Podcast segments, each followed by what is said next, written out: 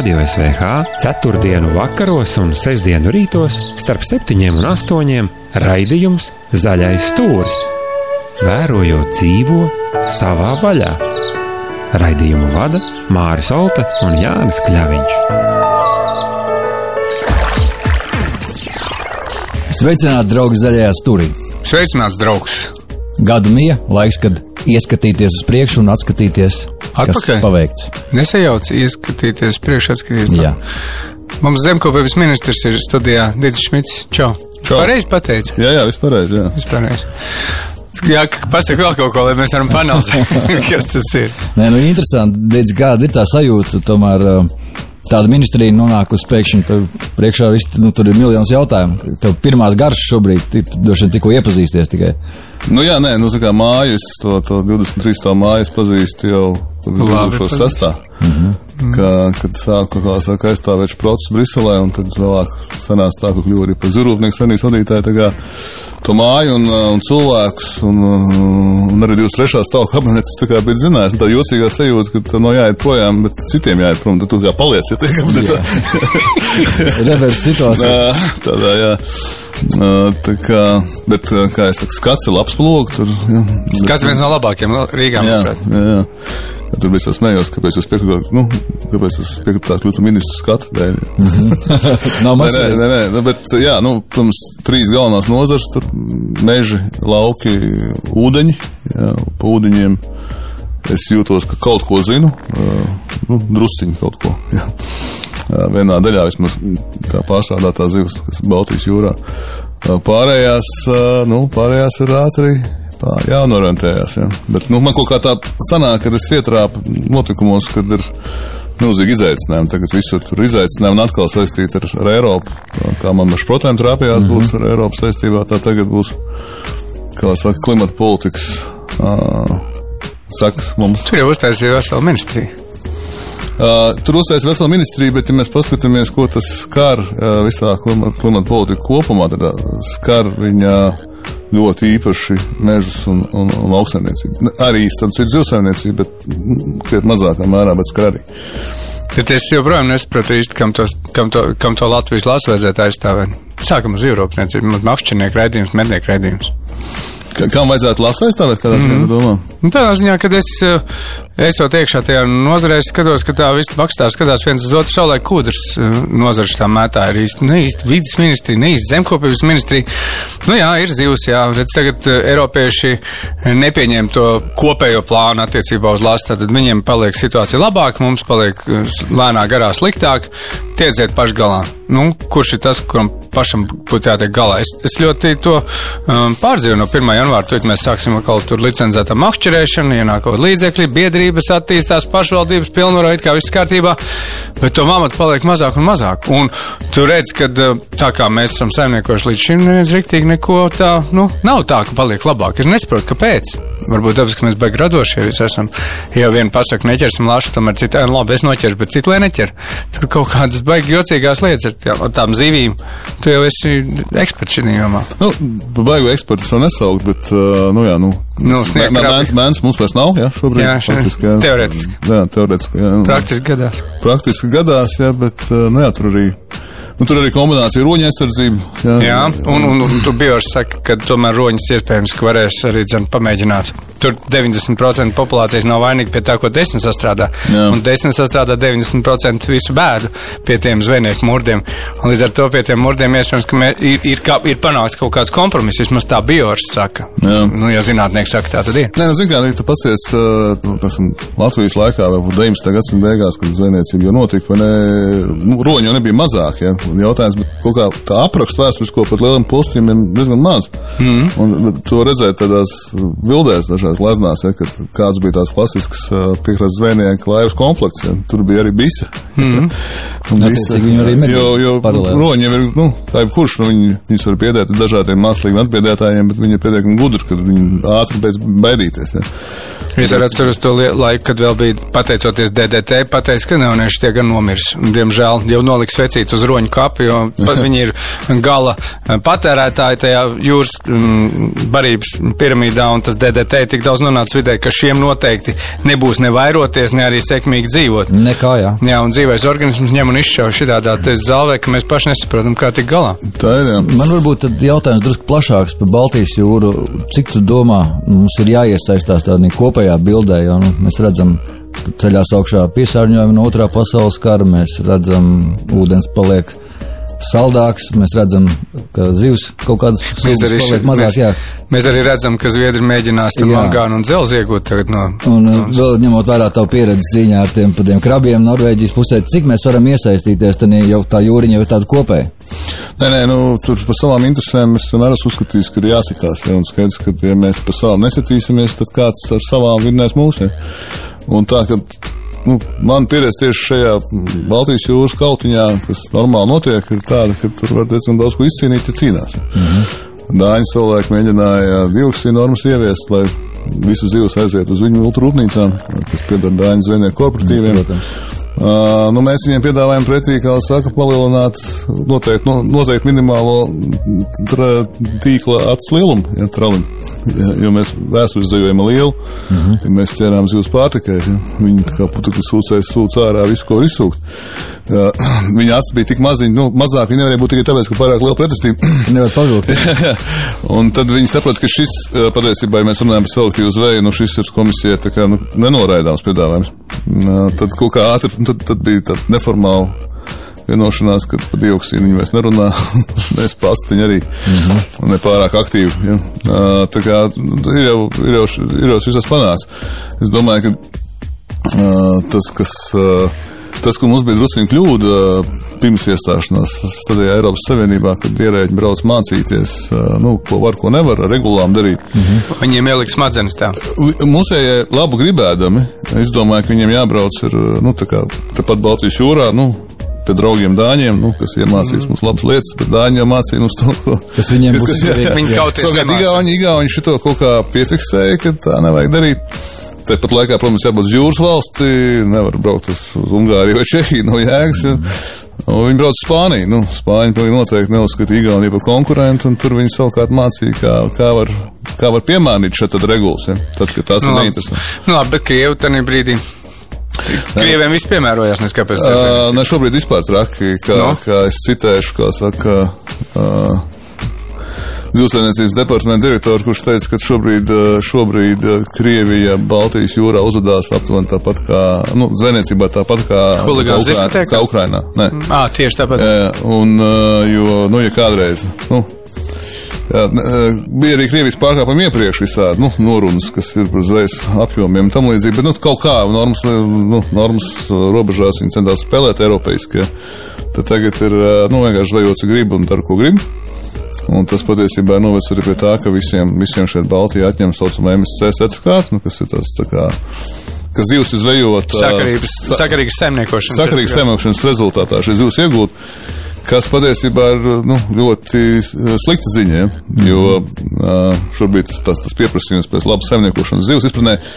Vienā brīdī varbūt lielveikalu ķēdes, kurš bez MSC certifikāta kaut ko vienkārši vairs neņem pretim. Ja? Mm -hmm. Bet nu, to es atstrādāju, teiksim, to Krievijas grēkus, kā saka, izdalu uz visiem. Ja? Un, uh, un tā, tā ir tāda, teiksim, par Krieviju runājam šodienas, šodienas problēma. Kur viņi no Kaļiņgradas darbojās ostām vai no Uh, Pārsvarā, laikam, jā, jā. Tā. tā kā tā, nu, bet uh, Baltijas jūra, jā, tur ir tā, ka patiesībā Brētliņš un Reņģis, tā pamatresursu stāvoklis ir diezgan labs, īpaši Reņģis. Viņam noteica arī Rīgā, Rīgas līča populācija, ka ir atsevišķa dzīve populācija. Jā, tur, tur, tur viss kā kārtībā, bet, nu, redz, mēnesis mums ir pilnīgā liegumā šobrīd. Kas bija tas mēnesis iemesls, vairāk tomēr tā cilvēku darbība, jeb kaut kāda. Es, saku, es domāju, ka viena lieta, ka tā mēnesis tur mazāk vai vairāk, bet viņa diezgan uh, slimo ar parazītiem. Un, un tā versija ticamākā, ka tas ir no roņiem. Uh, un, uh, un izpratnē mēnesis, pilngadīgi mēnesis, ir divreiz vieglāk nekā viņiem vajadzētu būt. Mm -hmm. ja? Vēders izēsts. Uh, un, uh, nu jā, kamēr to ro- roņu jautājumu nerisina, tad, tad tā, nu, grūti pateikt, nu, par to mēnesi gan es, es, es, es atceros, ka gadiem ir bijis tā, ka zinātniskais novērtējums ir viens un reālā praksa rāda otrādi, ka zveja ir laba un atkal otrādi. Bet, nu, šobrīd, jā, šobrīd faktiski tas, tas, tas arots ir slēgts. Vēl jau ir, nu, tā Baltijas jūras tiešām, kā teici, paliek saldāk. Ja. Vispār kaut kādā ziņā atgriežas Ledus ezera uh, stadijā. Kāda viņa bija sākumā? jā, kāda viņa bija sākumā. Pirms tam debilajām vētrām. Kas Tā kā, nu, atkal jautājums, nu, viena suga varbūt sāk viņai te nepatīk, tas nu, nu, vieta tukša nepaliek. Nāk cits tie bulīši arī bija kaut kāds jaunums. Ja, tā kā. Jā, un tagad bulīšs uz Ukrainu mierīgi varēja, es atceros viņu ar komerciāli veiksmīgas. Beigās izrādījās, ja prasa šefpavāriem, kur ir Baltijas jūras zivs, viņi saka, bulīts, to vienmēr var dabūt, viņš ir garšīgs, viņu var taisīt. Vispārējās zivs nevar taisīt. Pēc īsa brīža mēs turpinām. Digis Šmits, mūsu viesis, zemkopības ministrs. Jā, Mār, tā sanāk.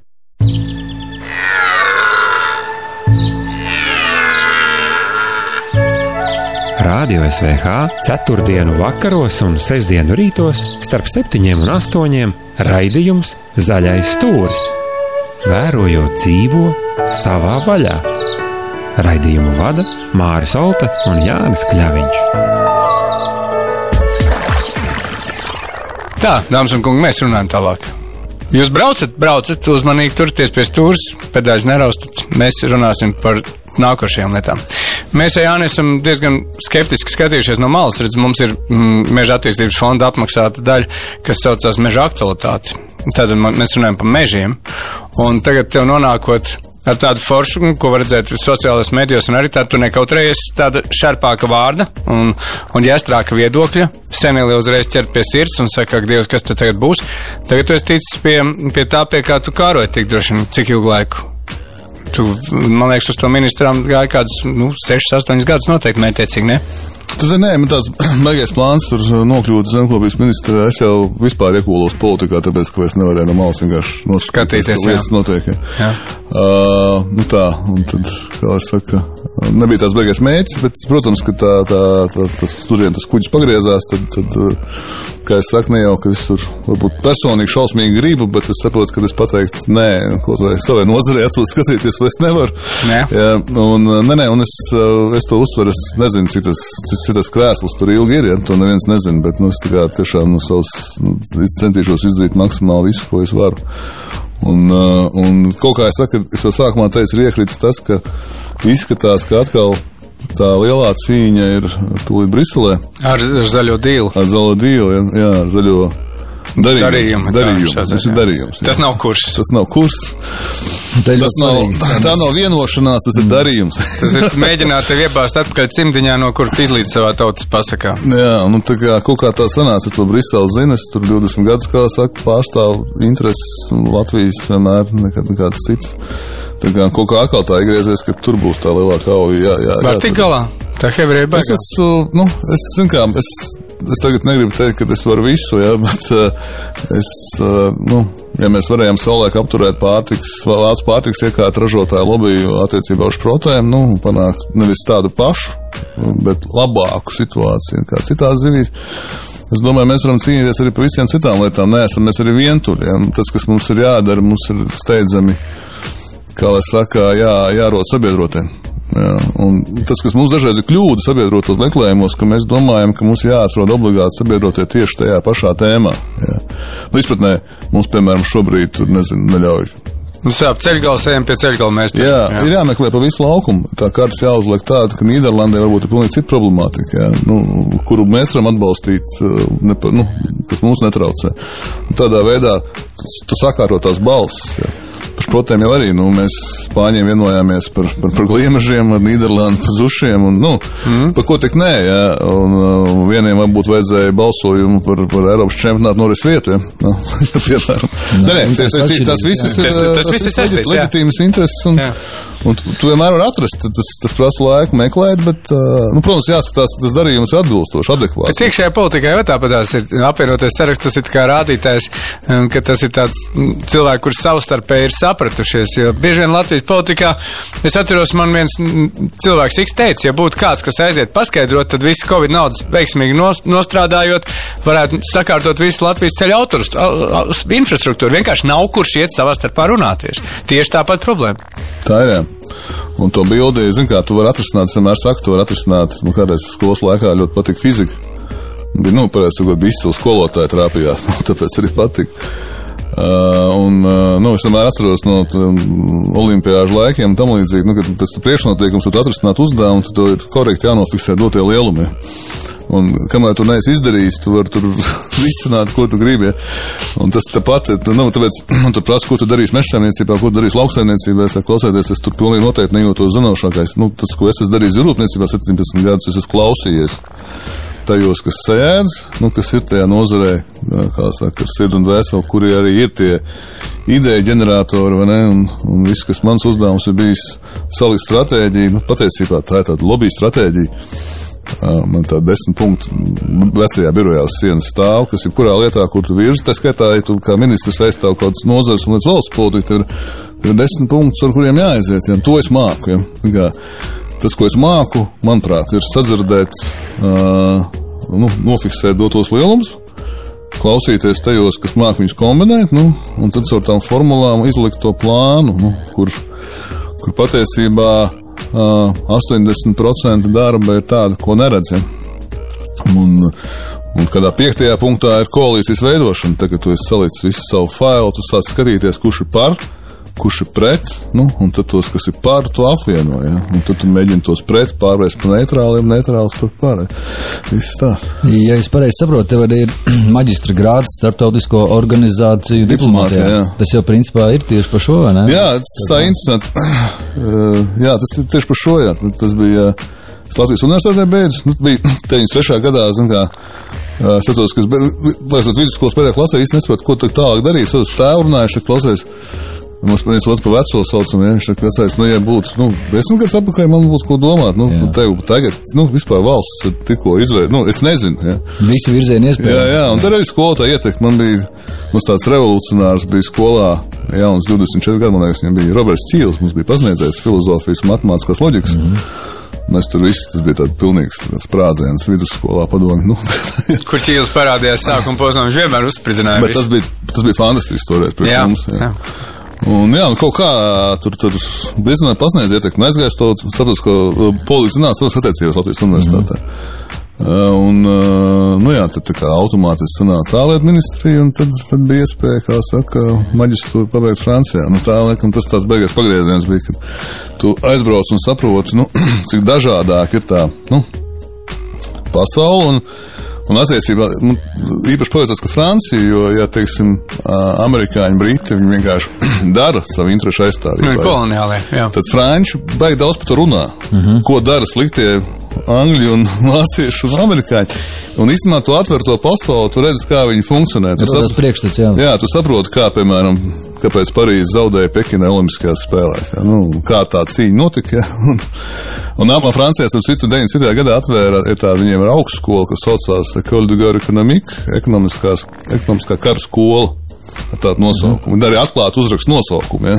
Citi to slēpj zem kaut kādām citām. Nav, nav mums nekāda kara. Ekonomiskā kara skola, kur gatavo nu, šos speciālistus, kas pēc tam privātos uzņēmumus valstiskā sektora, nu, kas iet tajā kaujā. Ja? Un mums, man liekas, man liekas bieži vien pietrūkst kaut kur drusku, kas tāds viensāds, provinciāls ir, ka mums liekas, ka ir kaut kādi, nu, ir draugi visi, tad, nu, ne, tas jau nenozīmē, ka vajag visiem plēsties, bet, nu, pa savām interesēm, nu, viss ir. Jā, kur, kuras ir būtisks un kuras nav būtisks, tas īsti nav skaidrs. Nē, nu, šodien piekāpsimies, nekas jau traks nenotiks, tur kā, cik cilvēkiem no tā dzīve atkarīgi. Ko vecais tagad saka? vecais man teica tā, jā, vecais teica.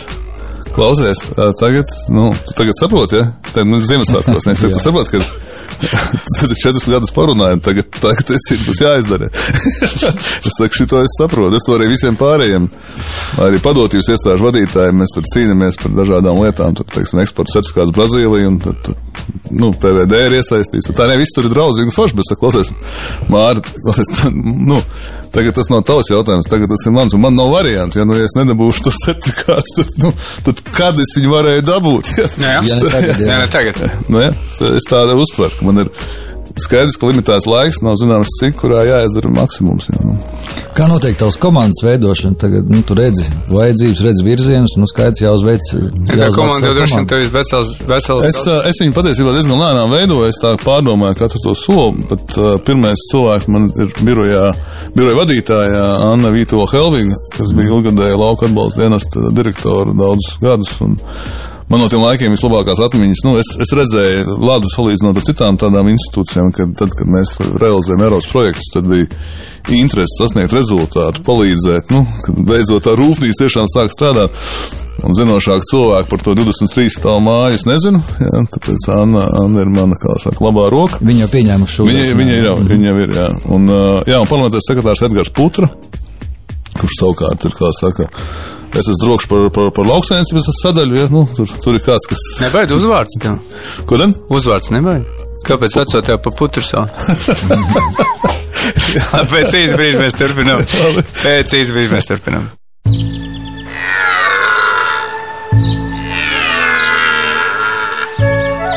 Radio SVH ceturtdienu vakaros un sestdienu rītos starp septiņiem un astoņiem raidījums Zaļais stūris. Vērojot dzīvo savā vaļā. Raidījumu vada Māris Olta un Jānis Kļaviņš. Zaļajā stūrī tāda mums jautra jaungadīga noskaņa. Zemkopības mežas Dičs Smits atbrauc. E, varbūt šī, šī, šī būs meža aktualitāšu sadaļa. Labi, jā? Par meža kopiem parunājam. Jā, nu labi, bet šī gan ir otrā sadaļa. Jau trešā, otrā, ne, trešā. Nē, vienalga. Vienalga, jā. Bliežam tālāk. Nu Jā, mums ir par mežkopību mazliet jāparunā un par medniecību. Man ir daudz jautājumu sarakstījuši. Tu mednie- pēc esi sarakstījis papīru? Jā. Šito viņš parasti nedara.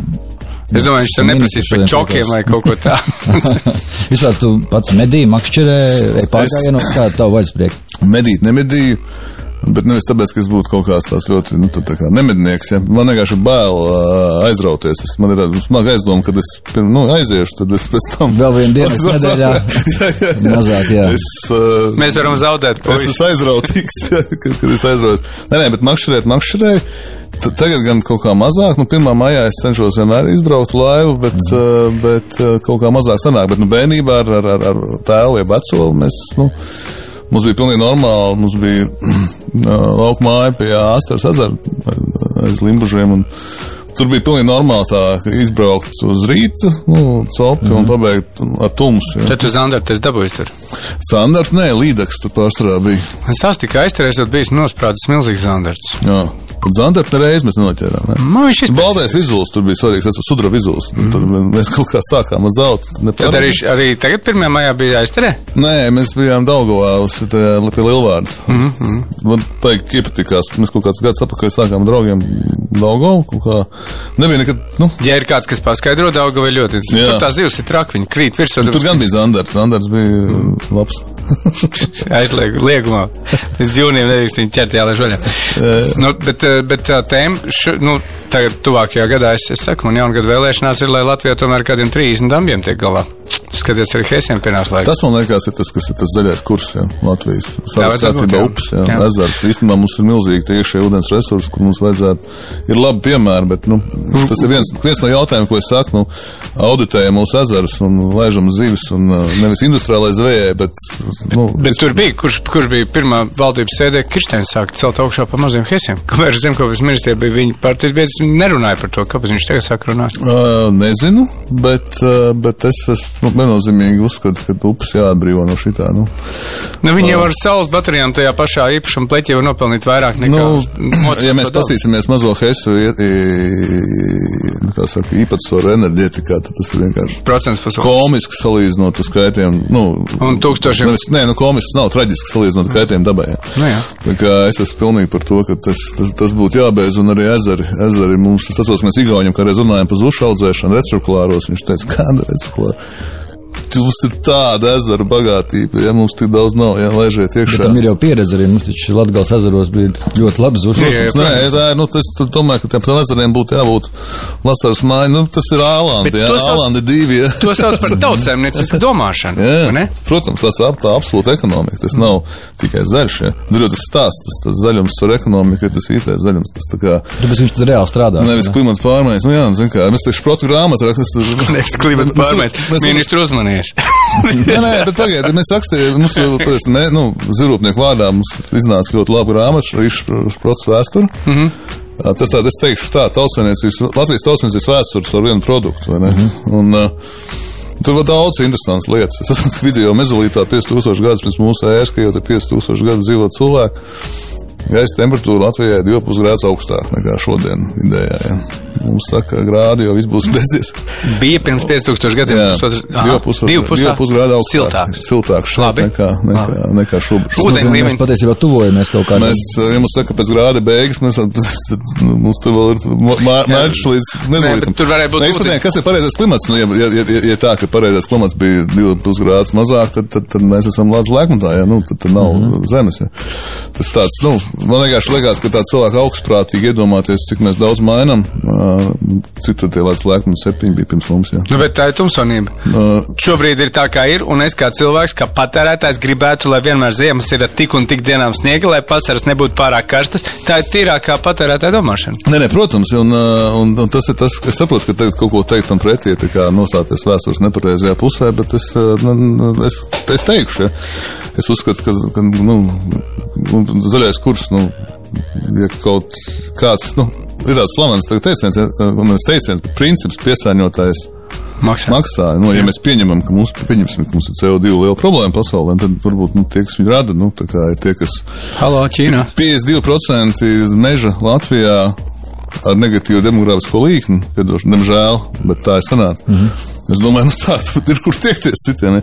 Jā. Es neuzskatu, ka tas ir nu, izpratnē Eiropas Savienības veidošanās pēc idejas bija, teiksim, Uh, Visiem ekonomika vienāds. vienādošana. Mm -hmm. ja. Šobrīd ir tā, jau klausieties, mums laikam ir mēsls, un tad mēs tagad visi ejam, nu, jūs uz ezervāru, ja, un mēs tur bišķiņ tuvāk jums.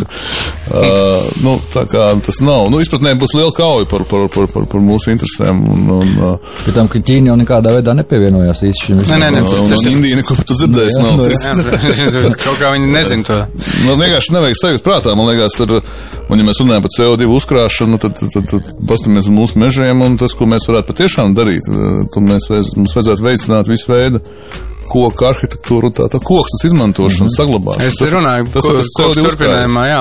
Rīgā šī gadā viena koksnes ēka, koka ēka tika uzbūvēta, to kaut kāda Austrijas firma sev uztaisīja vienkārši, lai labi izskatītos. Tas mēs pārdaugo, nu, pārdaugo vēsturi kaut ko apbūvu, nu, tā esam, sākam pārdaugo, ja? Mm -hmm. Nu, vienkārši. Nē, nu, jau sāk. Uz, uzkrājam, uzkrājam, uzkrājam koku. Nu, un, un, ja mums pasaka, ka tas, un, tu, protams, arī par meto- me- metodoloģiju, kā mēs kaut ko uzskaitām. Nu, ka, ka, ka, tagad vienus zālājus, piemēram, uzskaita, un citus neuzskaita, jo tie nav bijuši pieteikti Bet tas- tas pats lobijs tikai. Kādā sakrā jā. viņš, viņš, viņš re, kur ir, nu, ja.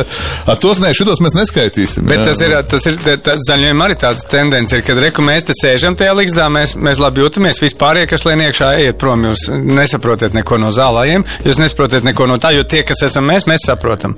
Tā ir arī tā, tā tieši tāda pats lobisms, tikai vēl, vēl mazākā tā, tā čupiņa mazāk, uz kuras Nē, sēž. nu skaidrs, ka, zin kā, tur saka, ka tur lobby, nu, viss jau, visi, nu, kā, pasauli tā Tā nebrīdī, kad tu ej pie sievas, arī esi lobbyists, lobbyists, nu, lobbyists. arī māmiņu klubs ir uh, lobbyists, jā, jā, un, un kaķu suņu biedrība.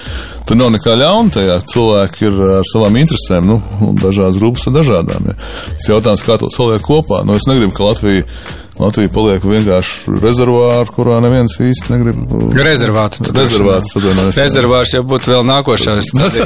Kad tu jau esi mucā un ārā un Nu, nevar ciet. tas, Tikai solis. Šaus, jā, nu, labi.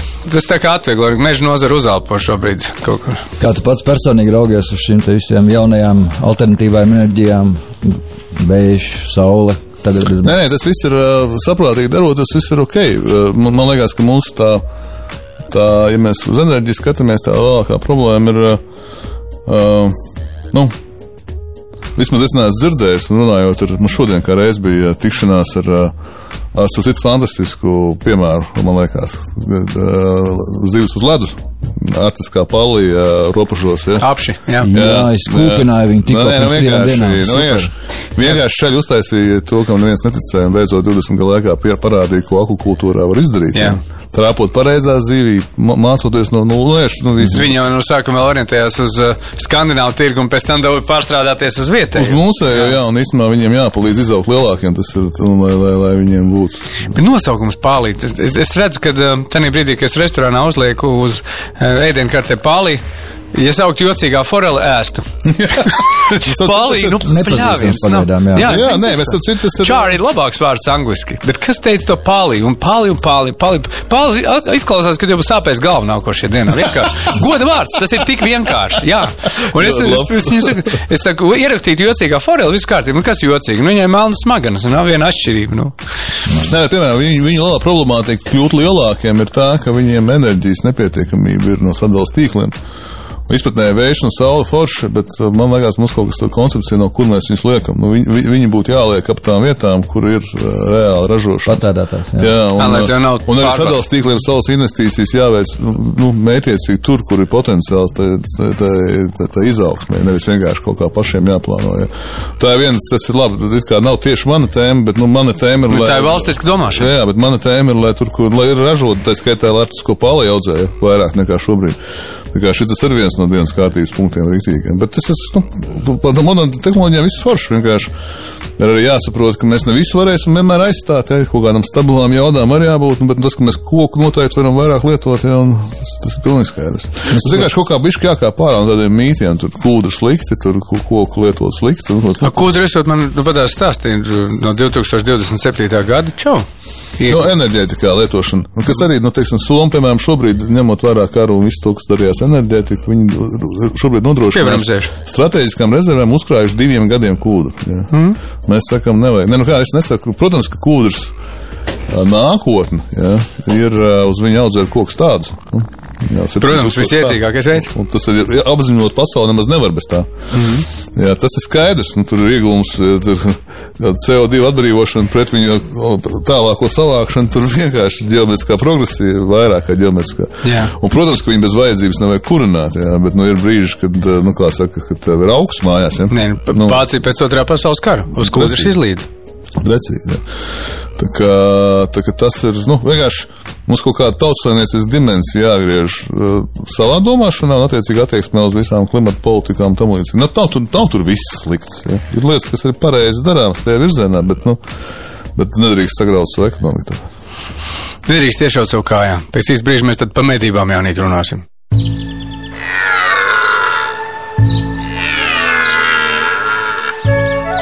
Radio SVH ceturtdienu vakaros un sestdienu rītos starp septiņiem un astoņiem raidījums Zaļais stūris. Meža aktualitāte. Dīdis Šmits, zemkopības ministrs, nu jau kā desmito dienu, jā, tā varētu teikt. Nu, jā, kopš 14. jā, cik sanāk. Nu, brīnās, ka man ir desmit. Es eh, tādā ziņā tā ir vecuma priekšrocība, jo savulaik, eh, tā, kad mēs satikāmies zemkopības ministrijā, tu biji tikpat optimistisks un teici, nu, pasties, te parādīšu dažus piemērus. Man arī kā tīri kā cilvēkam, lai tiktu skaidrībā par kaut kādām jomām, man tas ļoti palīdzēja. Tāda skaidrība, mm, pietiekoši asas viedoklis ir arī tev bijis raksturīgs. Un es pat skatījos, tagad bija kaut kāds eh, pagājušā aizgājušā gada um, nu, nievājošais tops. Tu biji tur desmitniekā ticis, bet eh, tā īsta uzbrauciena tikai par to, ka senāk runāja tā, un tad tagad runās savādāk droši vien. Neko, neko tur nevarēja atrast, nu, desmitajā vietā tu biji iekļuvis, tagad tu esi karsts. Jā, Es kas tur, tiešām teicu, ko es domāju. parasti. nu, nu, tur tas joks. Jā, Nu jā un tie, kas saka, ko domā, tie arī nu, dabūna. Vienmēr. Bet tu teici, ka tu māki uzklausīt. Tu, tu, tas ir. Nē, tas ir, nu, tur savādāk nevar, nu, nē, zin kā, no vienas puses es smējos, ja es, uh, nu, man ir viena cilvēka kategorija, man tikai viena ir, kas man pārāk patīk, ja, tā, nu, tie, tie, kas runā garāk, ilgāk par manī, bet, nu, bet labā ziņa, ka viņi nav pārāk daudz, ja. Vienkārši mans dzīves, bet, lai, tu būtu labs interešu pārstāvis, lobbyists, tev ir pienākums uzklausīt, un tikai tad runāt, ja, kā es, es visu dzīvi to piešu, piešu klausīties, bet, man liekas, sanāk arī. Jā, savukārt eh, mēs vakardien divas dienas medījām, un es vakar vakarā vīriem saku, rītā ministrs pie mums būs radio. Viņš saka, tā, tev viņam jāpavaicā vairāk jautājumu, jo pirms vēlēšanām uh, tika solīts, ka uh, daudz kas tur medniecībā nemainīsies, jā. Tagad pēc BAMS ir jaunie administratīvie uh, maksājumi, un vienot sakot, ja bija doma, ka pensionārs, mednieks, students medīs pa brīvu, Tagad pēkšņi hops 15 eiro. Parastam medniekam 30 eiro gada maksa, kas ir ok, bet pensionāri un tie. Bet trakākais, domājot par nozari, daudz droši vien, nezinu, bet mednieki tātad saņem no valsts meža dienesta nu, pieņemsim, brieža atļaujas. Tur 50 brieža atļauts nomedīt. Nu, viņas jāpērk. Jā, agrāk tas bija eiro 40, tagad lēciens ir uz 7,50. Tas ir priekš kolektīviem, nu, kuriem ir tur, teiksim, 200 briežu, būlim vēl lielāks lēciens? Tie ir nu, no 200 eiro maksājumi, kas bija pagājušajā vairāk. Tas būs uh, pusotras 2000. Un es kādreiz kurzemē biju. Un tur jau tie mednieki, nu, viņi gandrīz vai pilda tādu nu, sabiedrības funkciju, jo viņiem ir 200 brieži jānomedī. Tas ir darbs, tas vairāk nav hobijs, vai ne? Jo tur lauksaimnieki nu, bļauj, un tur ir problēmas. Uh, Es pieļauju, ka tu nezini nemaz šīs nodevas. Nē, zini, kā, es, jā, es, es kā pats neesmu mednieks. Es, uh, ne, es aptuveni, aptuveni nojaušu, diezgan daudz medniekos klausījos, bet par šito lēcienu es pat patīšu sakot tagad no tevīm dzirdu. Jā, bet es vienkārši, jā, es sapratu, ka es vēl līdz meža nozara, līdz medībām vēl neesmu ticis. jā. tiks, jā. Bet es jau dzirdu, nu, šī tā pirmā reize, kad es dzirdu, ka tur ir, tur ir vesela kaudze problēma jautājumiem. Skaidrs, ka, nē, nu, nu man, mans tāds vektors ziņā, nu, es, es neko sliktu medībās neredzu, es domāju, ka vairāk mums, bet tas ir, starp citu, arī, nu, jau tas ir nacionālās drošības jautājums, ja tie ir cilvēki ar, ar, ar, ar ieročiem, kas var noteikti tā bija 25 tūkstoši, jā. Tā kā, tā kā nē, nē, tur, tur ir jārisina, ja ir kaut kādas šādas, te kaut kādas, nu, pārgāvīgi lēmumi attiecībā uz izmaksām Nē, nu, es pieļauju, ka, nu, iedomājieties, viņam jau tā ir nu, tīrākā gaļa Latvijā, ko tas mednieks var nest Jā, nu, protams, nu, zini kā, ne, Un, pagaid, nu, tas vispār fundamentāls jautājums. Nu, pirmie cilvēki Latvijā ienāca Mednieku vācēji pakaļ, pakaļ, kā saka, ziemeļbriedam. Jā. Ziemeļbriežu Un tad viņi palika te jau bija zivs, ja, un Jā. pēc tam radās šproti, kā es varu medības neaizstāvēt. Es tam citu taisīju to DNS analīzi, jā. No. Un tieši manējais tas gēns ir, eh, tā arī saucās Ziemeļbriežu mednieki, kur ienāk eh, pirms 5000 gadu apmēram tieši no austrumiem. Jā. Ledus atkāpjas. Nu, jā, un tad, tad, tad, iekšā, tad, jā. tad viņi sāk palikt par nometniekiem un sāk zvejot. Un, Labi, tad to, to, to, to Bet eh, noskaidros. tas, tas tā, kā tu jūti medniecību, kā, nu, viņi neskaitās kā nozara, bet tomēr svarīga sastāvdaļa starp mežniecību, lauksaimniecību, kā tu viņu redzi. Nē, nu, man tāds baigais skatījums nav. Nu, es esmu pozitīvs, kā es teicu. Bet es, šitas ir tas, kur man tiešām jāpaklausās vēl cilvēkiem, kas ir jāizdara. Bet, nu, es, nu, kā, nu, Ja, nu- zini, mēs arī to pašu procesu, nu, kā saka, šprots vēstures grāmatā rakstot, ja tur, teiksim, Oto Švarts restorāns, nu, neatkarības sākumā, ja. Nu, kas tur bija? Tur bija šprots, tur bija medījumi. Ja? Viņš bija slavens nu, ar tādu meža bagātību un veltību. Ja? Nu, tas ir, tā ir mūsu nacionālā sastāvdaļa, nu, tā ir mūsu, kas ir mūsu Plējā, saki. plējā par 150 tūkstošiem tagad eh, Mišelīna palūgs izvērtēt Latvijas gastronomisko potenciālu. Nākamā gada no 30 septembra. vai 40 Jā. jā. vietas, jā, tiks nu, inspicētas. Meža gaļa, zīves, nu kā, nu, vēl pēc tam, nu, kāds, nu, kāds bija tas teiciens? Uh, viens, ko mēs, kur mēs noteikti esam, esam dūmu pavēlnieks, ja, nu, uh, kūpinājums. Mm. Tad bija Neapšaubām. kūpinājumu regula jācīnās, tas nebija par zivi, bet par gaļu, kad tur mēģināja. Mēs apbraukājām ar kolēģi, vienkārši tur bija ļoti ātri jāizdara tas. Mums nebija īsti sabiedroto, jo nu, tur neviens. Mēs apbraukājām analīzes, savācām no NTM valstīm mm -hmm. par to tēmu. Vienkārši braucām ar mašīnu, pirkām paraugus, likām leduskapī. Un, To benzoprēnu, jā. jā, uh, un tad vai, nu, tā ļoti skaidri redzēt lainu, ja, ka nu, tā, tā, tā, tā kūpinājuma lielvalsts esam tiešām mēs. Ja, mm -hmm. Tālāk vispār nav faktiski. Un, uh, jā, kā- toreiz izdevās, laikam, aizstāvēt. to. Mēs toreiz, jā, no, toreiz mēs panācām, ka uh, tur bija nogulēts viss, diemžēl, bet uh, mēs panācām, ka viņi jā, uztaisīja trīs, mēneši, trīs gadu moratoriju. Mm -hmm. Tālāk, ka viņš tur sakārtojās citā veidā, bet nu, jā, mēs panācām, jā, tas arī bija tāds, zinās, kā fantastika, bija viņa, nu, divu mēnešu laikā, teiksim, jau gatava regula, kā saka, uzlikt.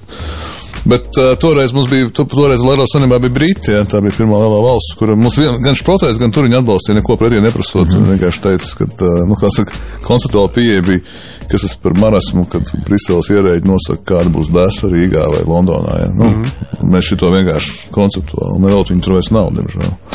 Viņi, bu- viņi bija mūsu lielākie atbalstītāji visās šajās mūsu kaujās. Nu, mm -hmm. Vēl es viņu zinu, ko nozīmē pastāvēt par sevi. Pro bono pie tam, jā. Vienkārši princi, viņiem patīk, ka bija kāds vēl, kas cīnās. Viņi tādi ir, jā. Jā. Viņi tādi ir. Tāpēc arī visu pasauli runā angļu valodā. nav, nav nekāda brīnuma.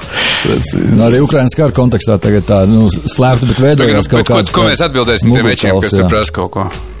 Nē, nē, nu, forši, ka mēs, es domāju, ka varēsim runāt par šiem jautājumiem. eh, Es gaidu medniekus, eh, medniekus pēc sevīm jaungad pirmā nedēļā. Nē, nu es- es saku- trešā stāvā, kā es viņu saucu, kolhoznieku budvārā. Lai ienāktu Es gaidu, jā. gaidu, ne nopietni, es, es tiešām, eh, Bet viņiem ir sakārtot tā lieta. Es, es, cik es skatos no makšķerēšanas viņi, nu, viņi tomēr ir organizēti. Viņi zina savu organizāciju, viņi pastāv, viņiem ir savas tradīcijas, viņi zina, ko viņi dara.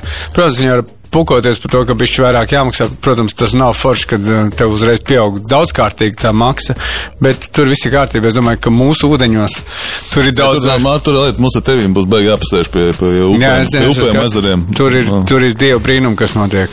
Bet tas, kad visu vajadzētu saimnieciski sakārtot pat tautsēmnieciski, es, es tieši domāju daudz, tad tagad es kļūstu tādā jēdzienā, kas saucās valsts vīrs.